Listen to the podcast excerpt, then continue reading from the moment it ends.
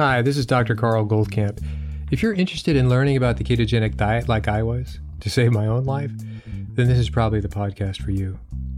Eight years ago, I knew nothing about it. Six years ago, it saved my life.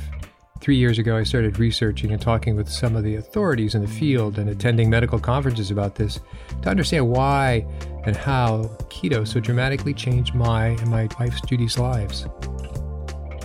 The purpose of this podcast is to share our journey of discoveries with you in understanding how keto is so effective in improving so many different conditions from obesity, epilepsy, diabetes, infertility, MS, Alzheimer's, heart disease, to name a few.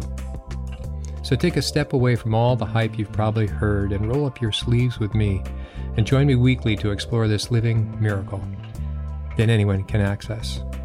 We'll talk science, we'll talk food, We'll explore its history and evolution to today, which is that the sheer wonder of the ketogenic way of eating has changed untold number of lives, unlike anything before it. And in case I forget to mention it, please join our Facebook group, Keto Naturopath. Hi, this is Dr. Goldkamp, and welcome back to another episode of the Keto Naturopath.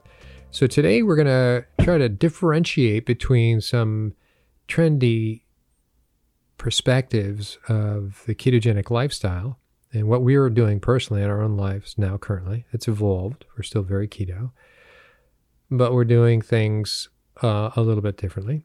And I'd like to point out some of the uh, almost fraudulent claims that are being made by keto products. I, I think that it just gets to be so congested with false claims, the media that is, uh, whether you're on Amazon or Google or think you're keto because you're eating keto products or you're taking exogenous ketones.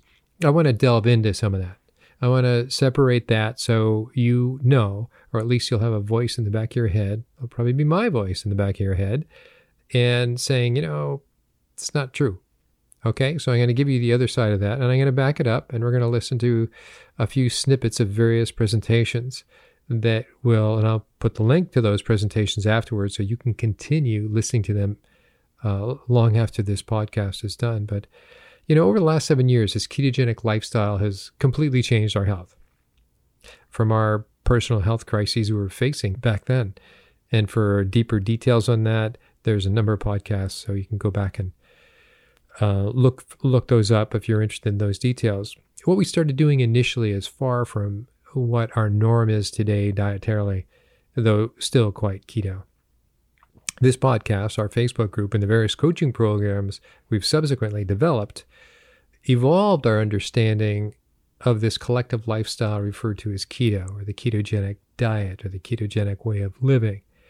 As you document what you and others have done, that's speaking to myself and ourselves, via data tracking, diet, of course, right? They're logging what they're actually eating, their labs, glucose, ketones, etc. What works what works most effectively for most people reveals itself nicely. Becomes obvious, in other words. To think that you drop your carbs or abolish them completely could transform people's health was, for me, beyond believable.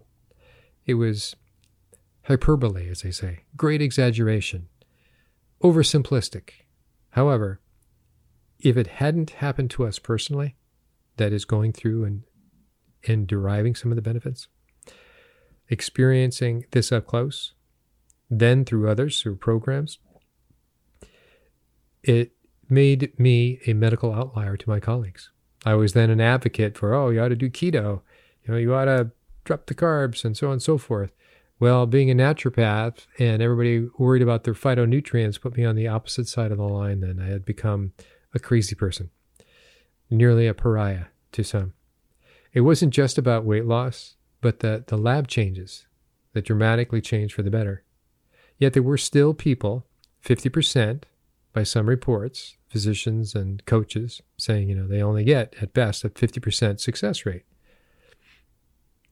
And of course, as I mentioned before, the reason for that lack of success for that other 50%, they say was lack of compliance.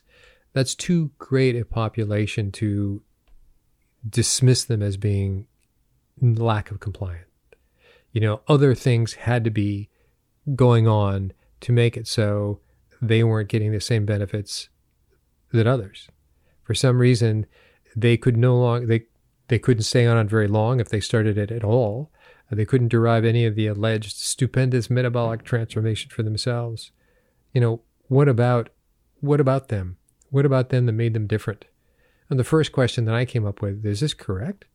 After talking to enough people and realizing that, that was a sufficient enough uh, ratio, whether it's for the health or the people I've you know um, talked to, I'm quite comfortable saying it's 50%.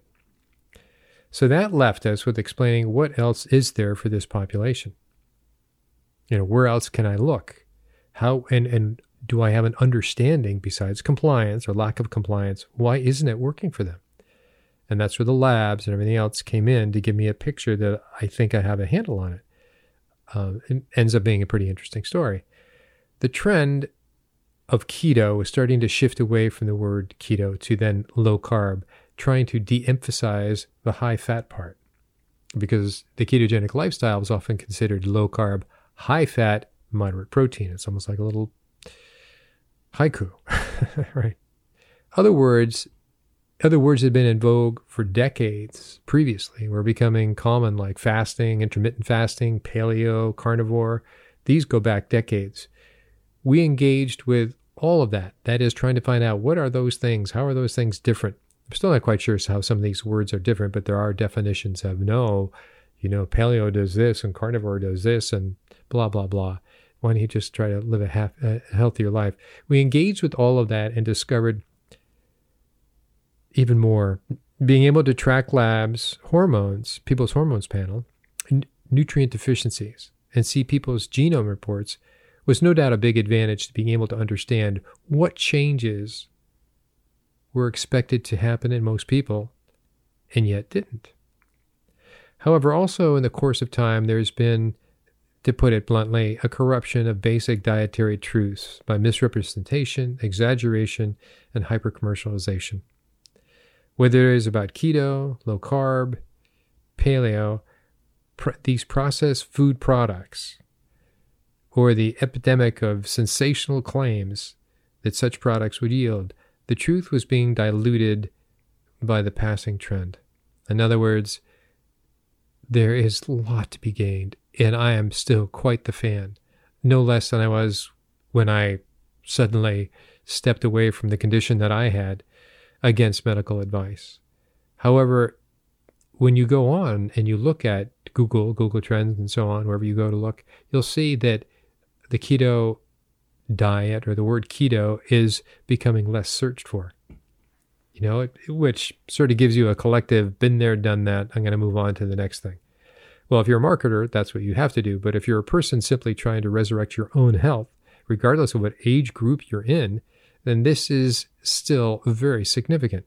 And so significant, it wasn't part of our medical education. Okay, so in the course of the time in which keto is popular, there has been this sort of warping of the meaning and understanding of it. So the point is now discerning the difference between the hype of a trend from the truth of what is real, factual, and verifiable is not always easy to do. Clearly, marketing can be anything, right? There's no accountability for marketing. For the past three years, this has been our focus initially for ourselves to separate the fact from the fiction, from the trend from the truth, then publicly here in, the, in our Facebook group and on the podcast, and certainly through Judy's blogs and her culinary creations.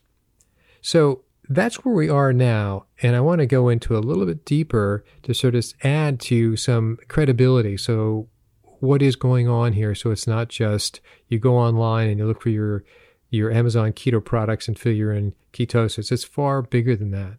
And data is important and it can change your life. So I'm speaking to the people who have a life they want to change, not just curious and saying, "Oh gosh, you know, meaning my my chocolates that I just got are not as not as keto as as they think." No, I would say don't do that. Chocolate has its benefits, but try to be a little more perceptive. Okay. So, in getting into this, you know, um, I'm going to start a series on the application of low carb, keto, whatever you want to refer to it, and cancer will be subsequent to this. So this is before I get into that because that's going to be a long topic, a series of topics. Um, I wanted to kind of go back and say what we learned over the last seven years, some, and just sort of hit the high points, and then pull away on the marketing. And so, um, just candidly, if you were to show up in our house right now and saying you're going to spend a day with, you know, Carl and Judy, what is it that they really do? Well, first off, you're going to have to get out of bed at 4:30 in the morning, eh, quarter of five, and um, we then get off to the gym. It's a good time to get off to the gym. We go to the gym. Let me rephrase that. Now that we do go to the gym, we go to the gym two, definitely two times a week, sometimes three times a week to work with the weights, and they have all the set of weights that we obviously do not have at home. Other than that, we will follow a couple of YouTube videos the, on HIIT, high intensive uh, interval training. And so we mix it up and we'll take probably uh, two days off per week of, of no exercise. So that's the exercise part. And it happens in the morning. So then the day has a rule. It gets started about nine o'clock per, per Judy's rule, and it's good. Um, and so what is it that we eat? Primarily, you would probably say, hey, they're carnivore. Um, and actually, I really don't care what that actual definition is. But I'll tell you what we're doing. That it came to us through some of our coaching programs as they all sort of uh, evolved, our bigger ones, we did all the labs on it, is that it's a 90 day program, you know, two weeks of getting the labs out of the way and then 90 days of, of doing it. Each week we you know, check in, we uh, learn things or some homework assignments, um, lessons that have to be viewed, et cetera, et cetera. And so what we found is that some people did well initially. You know, it was all about carbs. Boom. You know, it's like, well, look at that. Another winner kind of thing. Oh, I dropped the carbs and they started losing weight. Isn't that phenomenal? But then they would plateau and if some just wouldn't get that uh, sustained benefit. They wouldn't regain the weight, but they wouldn't continue going down. So what was that about? We were seeing that a lot actually. And then we started um, playing around with the macro variables because we could track that. So we thought, well, let's increase the fats. We thought people were not fat adapted enough, so we'll increase the fat. So what we learned is this is that in the first part of the program now for six weeks is that we do really focus on low carb, high fat, and they have the option of not doing any carbs if they don't want to. But usually that's too much for people to do if they're coming in from just the standard American diet. So we, we keep them at low carbs and we make sure they have high fats. I mean, we tell them they can do what they want to do, but that's the objective. So once they are quite fat adapted, and even though fat adaptation, being more of a ketone producer and a ketone utilizer, really continues for the next two years or even more, a lot happens in the first six weeks you know, we could say six months, but the program has to have a certain finite period of time, you know, for people to get benefits. So after six weeks, we then pull that variable and we say we're going to drop our fats. In fact, we're going to drop the fats completely for part of the subsequent weeks. And so we've we've evolved from what we first started implementing was at that point we shifted to a protein sparing modified fast. What does that mean? That means it's primarily we're just going to talk about protein and we're going to eat lean protein. So we're not going to eat the fat on the ribeye or on the chuck eye. We're not going to, if it's visible fat, we're going to cut it out. Um, you can never get meat or chicken or fish without fat. Uh, the leanest of all that is fish, of course. Even if it's salmon, it's still lean relative to uh, meat. And so uh, pork is one that you can trim uh, the fat away from. So there's you're always going to get your fat, but we're just taking the, the visible fat away. And so we started seeing some results. And so with this hunch, we started doing a four day, three to four day, middle of the week. Yes, this is the only thing you're going to have is protein for three or four of these days, and you're going to trim away the excess fat. So that was chicken without the skin. That was fish the skin on the fish really doesn't matter that much. That so um, and beef and whatever they wanted to go, but it had to be lean. We have a list of that lean meats for those three or four days, and then they can go back into the regular quote unquote regular uh, ketogenic diet and add in a little more fat. And um, if they want to have some of the car, little of the carbs, they're still very low, remember, or 20 grams or under. So for the remaining week, the remaining three days or so, they could go back to that being their normal. The next week would start again, and they'd have another three or four day period of protein sparing modified fast. So we did this for the second half of the program. And suddenly we started getting some pretty remarkable outcomes. You know, we um, we didn't redo the labs because the labs were expensive to do, but we did. You know, ketones are easy to track and glucose is easy to track. Everybody's wearing a CGM if they can, or they're doing finger pricks. And so we're getting these numbers coming in and watching that. And uh, we think that it's it's really amazing. So we've now incorporated that as our lifestyle. So what we do is we cook primarily, but not always, uh, lean meat in the middle of the week. So we have three or four days, and those leftovers stay in the fridge, and they're usually gone the next day or two. So uh, chicken probably is the easiest thing to cook and the leanest of all that. So you have that for dinner, and you have that for leftovers, and that ends up being your lunch for the subsequent two or three days. So that's what we've done. I don't know how far back that goes now. I'm going to say it goes back uh, a few months anyway. I want to say six, but six seems too long. And so consequently, this started just before COVID or kind of at the COVID turning point to really start to see this pattern. So we locked it down for ourselves probably in about March, April, and really stayed committed to this. And so I have dropped about 18 pounds. My weight was around 170. I never saw myself as a heavy person, but I had 18 pounds to lose, and now I'm well defined. I don't feel like I'm I'm starving or struggling in any way, or it's I I, I have to. Yeah, I don't feel hungry in any way. I don't feel deprived. That's the word. I don't feel deprived. But the larger miracle is uh, my wife Judy, who is a much smaller person. So she's 4'10 and for anybody who's smaller, they realize there's not a lot of calories they can eat in the course of the day. And always seems to be just life is kind of a constriction. So in her, she comes from a family of, of diabetics and very rotund, we'll say, people.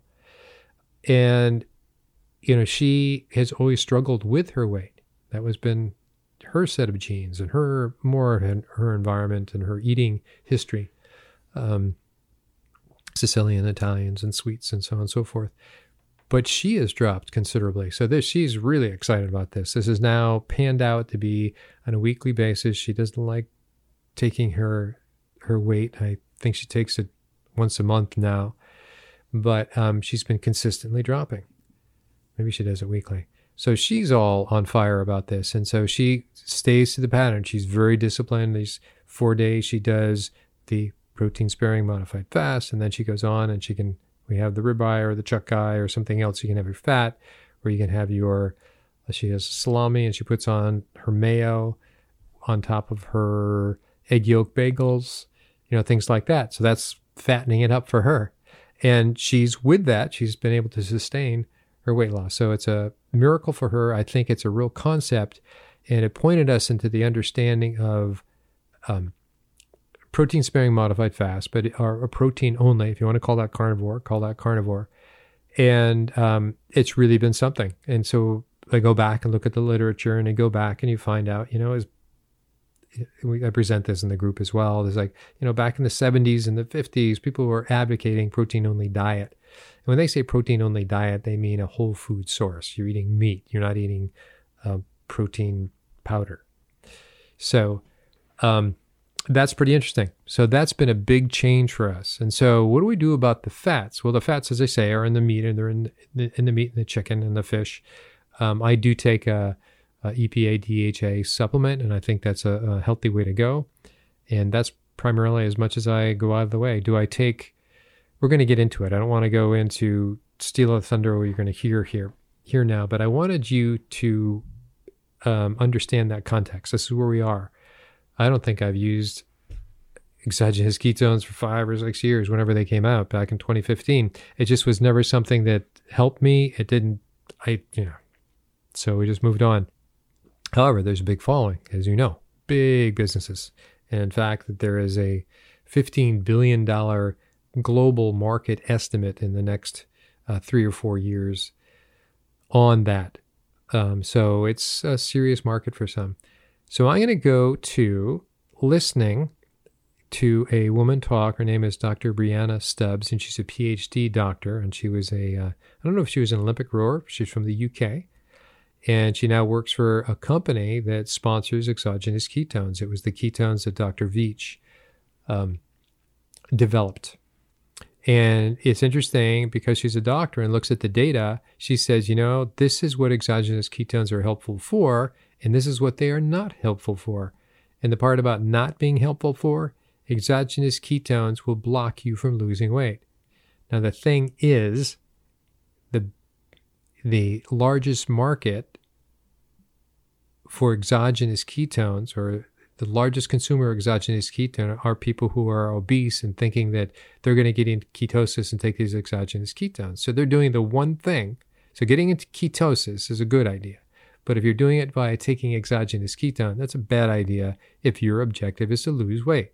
You are blocking that because getting ketosis in terms of naturally changing your diet, dropping your carbs, increasing your fat or not increasing your fat, protein sparing fast, however you want to get there, but as dropping the carbs forces your body into burning fats, lipolysis.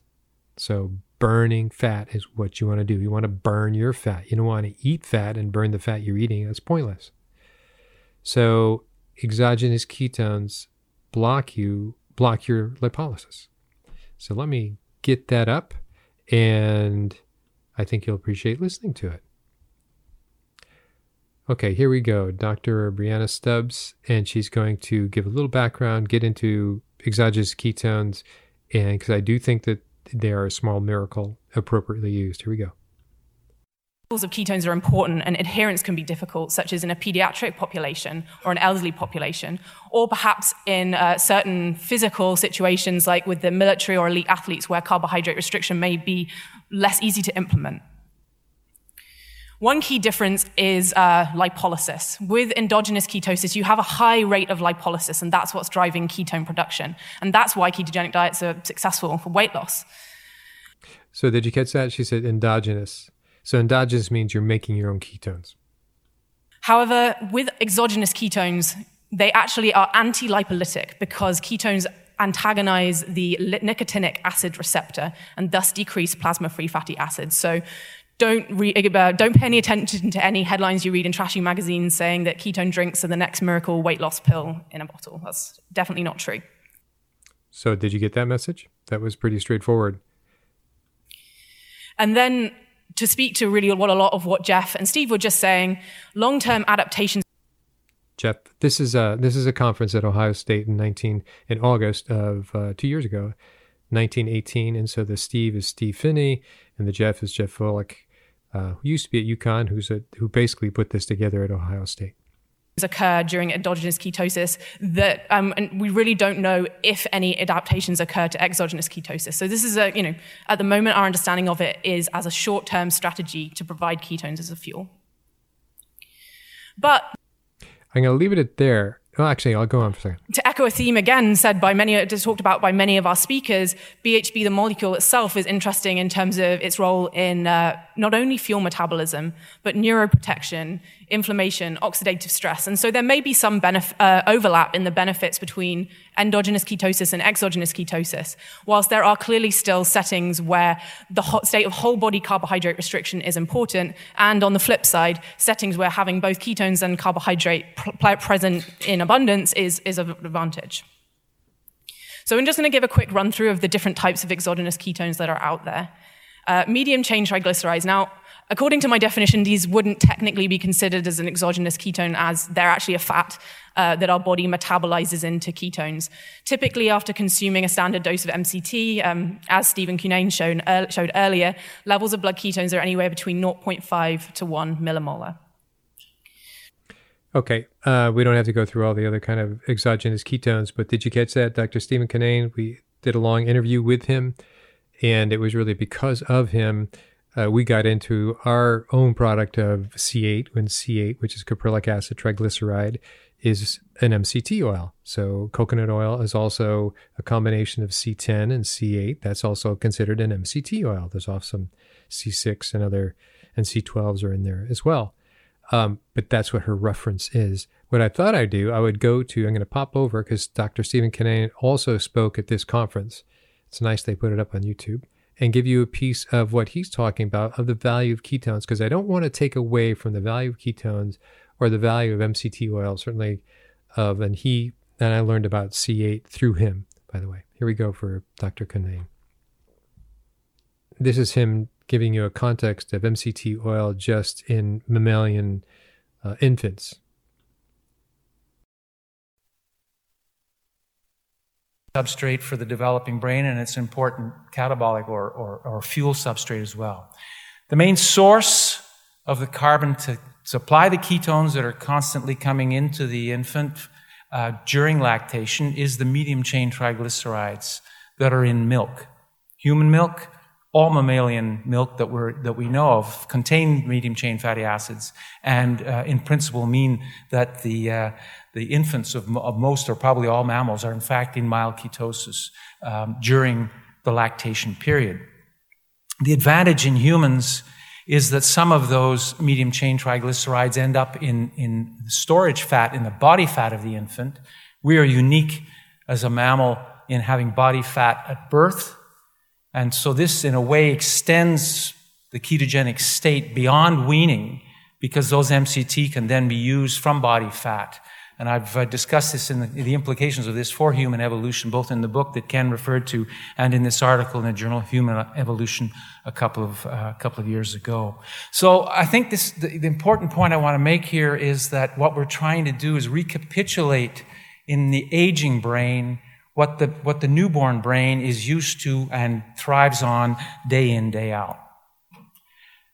The second, I think. I'm going to pause there and then I'm going to jump way forward into his talk. Um, and I'm going to list up the links to both of these, by the way. So you, if you want to go back and listen to uh, Dr. Brianna Stubbs' presentation and Dr. Stephen Cunnane's, and I hope you do, uh, they the links for that will be here as well. Okay. So here's now Dr. Stephen Cunnane talking, coming up, talking about mild cognitive impairment in three categories. He's going to be talking about a diagram that he has up there as a PowerPoint slide. And I think you can follow that. And I think it's really pretty interesting to understand the concept of glucose utilization for the brain and ketone utilization for the brain. How are they different? What initiates them? And he, and he covers that. Again, I would hope you go back and listen to this again. And about 5% from ketones using the dual tracer ketone PET imaging. So that's the young healthy controls. Older healthy controls, uh, we got about 30 people in that group, and you can see that the, the total height of the bar is lower. The ketone contribution is a bit lower. It's not that the K value for the ability to take up the ketones goes down, but in fact, plasma ketones drift downwards as you get older. So their contribution to brain energy metabolism goes down. But it's glucose that is going down in principle here, uh, mostly from 95% contribution to about 89%. But there. I wanted to pause just to make sure you heard that. So as we get older, and it's hard to say what is normal, because if we're looking back over the last 70 years, we were a high carb culture. So whether it's Canada or the United States, we're certainly not speaking of Inuits, we're not speaking of Native Americans as they, you know, had lived a couple hundred years ago. It's a standard American diet. Let's go assume that. So in that population, this is what he had seen. We don't have another population. That's why we're doing these experiments, or he's doing these experiments. And how he does this, these are his magic of of being able to see these changes is that he has a PET scan. So PET PET scan is the uptake of glucose. It's a little little um, radioactive, and that's how we get to see it on the scan. And then he has a keto scan in which he gets to see the uptake of, of ketones. And so he can actually measure this in that uh, comparison. So it's pretty interesting. And that hasn't uh, ever been done before. I think there's only three what they call keto PET scans, keto, is keto scan or keto PET scans in North America and he's up at the University of Sherbrooke, which is in Quebec. All cognitively normal still. Then you go to MCI, which is the middle bar, and the, the value has gone down a little further. So there's a, still a significant drop in glucose, uh, although the ketone uptake is still the same as it was in the healthy older. So MCI is mild cognitive impaired older people. So they are they cannot use as much glucose as they could. So this is talking about brain cells, and they are not producing or using as much uh, ketones as they did. So that's not a good thing. So they're kind of becoming deficient of energy, and that's why we're getting brain damage. Then the, the second bar from the right is the trial I just mentioned, the Benefic trial, in which the MCI patients were on 30 grams a day of, of the MCT. And now we've helped restore uh, them into the closer to the uh, healthy elderly with the ketones, which are now contributing twice as much as they were in the healthy elderly, but the glucose contribution has not, has not been changed by the MCT supplement. So this is suggesting to us that if we want to get a more complete um, uh, rever- reversal of the of the energy deficit, we're going to get up need to get into 45 grams a day roughly speaking. And that was going to pit us somewhere between the healthy elderly and the healthy young, which seems like a, a, reasonable place to be. We might be able to get right up to this 100% value with perhaps with a ketone ester or, or some other uh, uh, supplement. We're, we're still. So the amazing thing here is, this is a, one of the big points I want to get have you receive, is that he's talking about MCT. So he talked about 45 grams. So 45 grams of MCT, he's speaking specifically of C8. That's about two tablespoons. So um, way back when I first heard this, and when we were putting together our very specific recipe for the using C8 and our mayo and so on that you've all heard about, is that that really, really wasn't all that much. That was basically using mayo on a lot of things, you know, um, which which wasn't uh, a big deal. So, in the cognitively impaired, whether that's all of us or just some people, that getting their energy, right? The energy, talked about the energy deficit. So, decreasing the deficit, getting more energy into the brain cells via ketones, um, because glucose, it couldn't affect glucose. You can't feed, force feed more glucose into the brain cells. So, increasing their ketones which I skip part of the talk, which is simply by by concentration. Get the concentration up, more goes into the brain cells for ketones, not for glucose. And so that's how we brought it back between healthy adults and healthy young people. That's amazing. So two tablespoons per day. That's in essence a recipe. We I don't think I'd ever take it straight. I wouldn't be stupid. I'd put it on food. You put it on your steak. Put it in your mayo, as I've said ten times. And so that's how you would use something like this. If you were the caretaker of somebody who had the situation and they couldn't take care of themselves, then you would have to think about how are you going to get it into their food. That would be a different set. You know, they couldn't take care of themselves. You were taking care of them for them. So this is what you would be doing. You think of your parents, grandparents, whoever. Still exploring that. So this is, is telling us what our therapeutic target is. It's giving us a dose that we should be looking for in order to accomplish this particular goal. This is the same slide, but it's a little busier now because I've added the Alzheimer's group here. So from the MCI, we get a further decline to a value of a deficit of about 19% in early Alzheimer's disease. So a person with Alzheimer's, early diagnosis of Alzheimer's disease, day in, day out, is facing a 20% energy deficit in their brain constantly. MCT is one way to help correct that, as we show you here. But you can see that the group next to the Alzheimer group here is an exercise group. And in fact, exercise helps get glucose in, more into the, in, into the brain. It also helps get ketones into the brain without a ketogenic supplement at the same time. It's helping to increase the K value, the number of doors into the brain. So exercise is potentially quite complementary with this, and we're excited about the potential of that. The problem is that it took seven years to get five patients through this protocol. I'm going to leave it there, and I hope you're intrigued. You know, I don't want to ruin his whole talk, and it's uh, it's really good. I hope you see it as a YouTube instead of just listening to it. So I'm going to conclude this particular podcast by saying that let's be reasonable. It's a big, big deal. Dropping your carbs, it will transform your life. There's a lot of false claims out there. You know, learning how to implement it, and also if you're one of the people that it doesn't work out well for, it doesn't mean that it's forever. It just means things have to be looked at. At least that's our impression now. These are the people that we work with, and that we can, and this isn't a plug for our program, but consider it that as well, that people can be brought along, but they have to be sort of identified. What are their specific things? Was it nutrient deficiencies? Basically, um, kind of like Dr. Brianna Stubbs is talking about. It blocked other mechanisms and therefore it wasn't going to work for you. Well, you fix those and you f- basically make it easier for this to take take off. And um, okay, so I'll leave it at that. And until next time, we have much more to talk about. Take care. Hi, this is Dr. Goldkamp. I just wanted to encourage you to send in your questions to Dr. Goldkamp at ketonaturopath.com. Many of you have. And so, what I've done with these questions that gotten back to most of the people I email, but some of the questions that were so good, and if they were overlapping to other questions, I would combine them and try to put that into the topic of a podcast, either via one of the micro topics that are covered in an interview. As you know, we cover a lot of topics in any given interview, or some of my own sort of reporting, if you will on some of these issues. So uh, please keep the questions coming. Feel free to send in an email and uh, I will get back to you.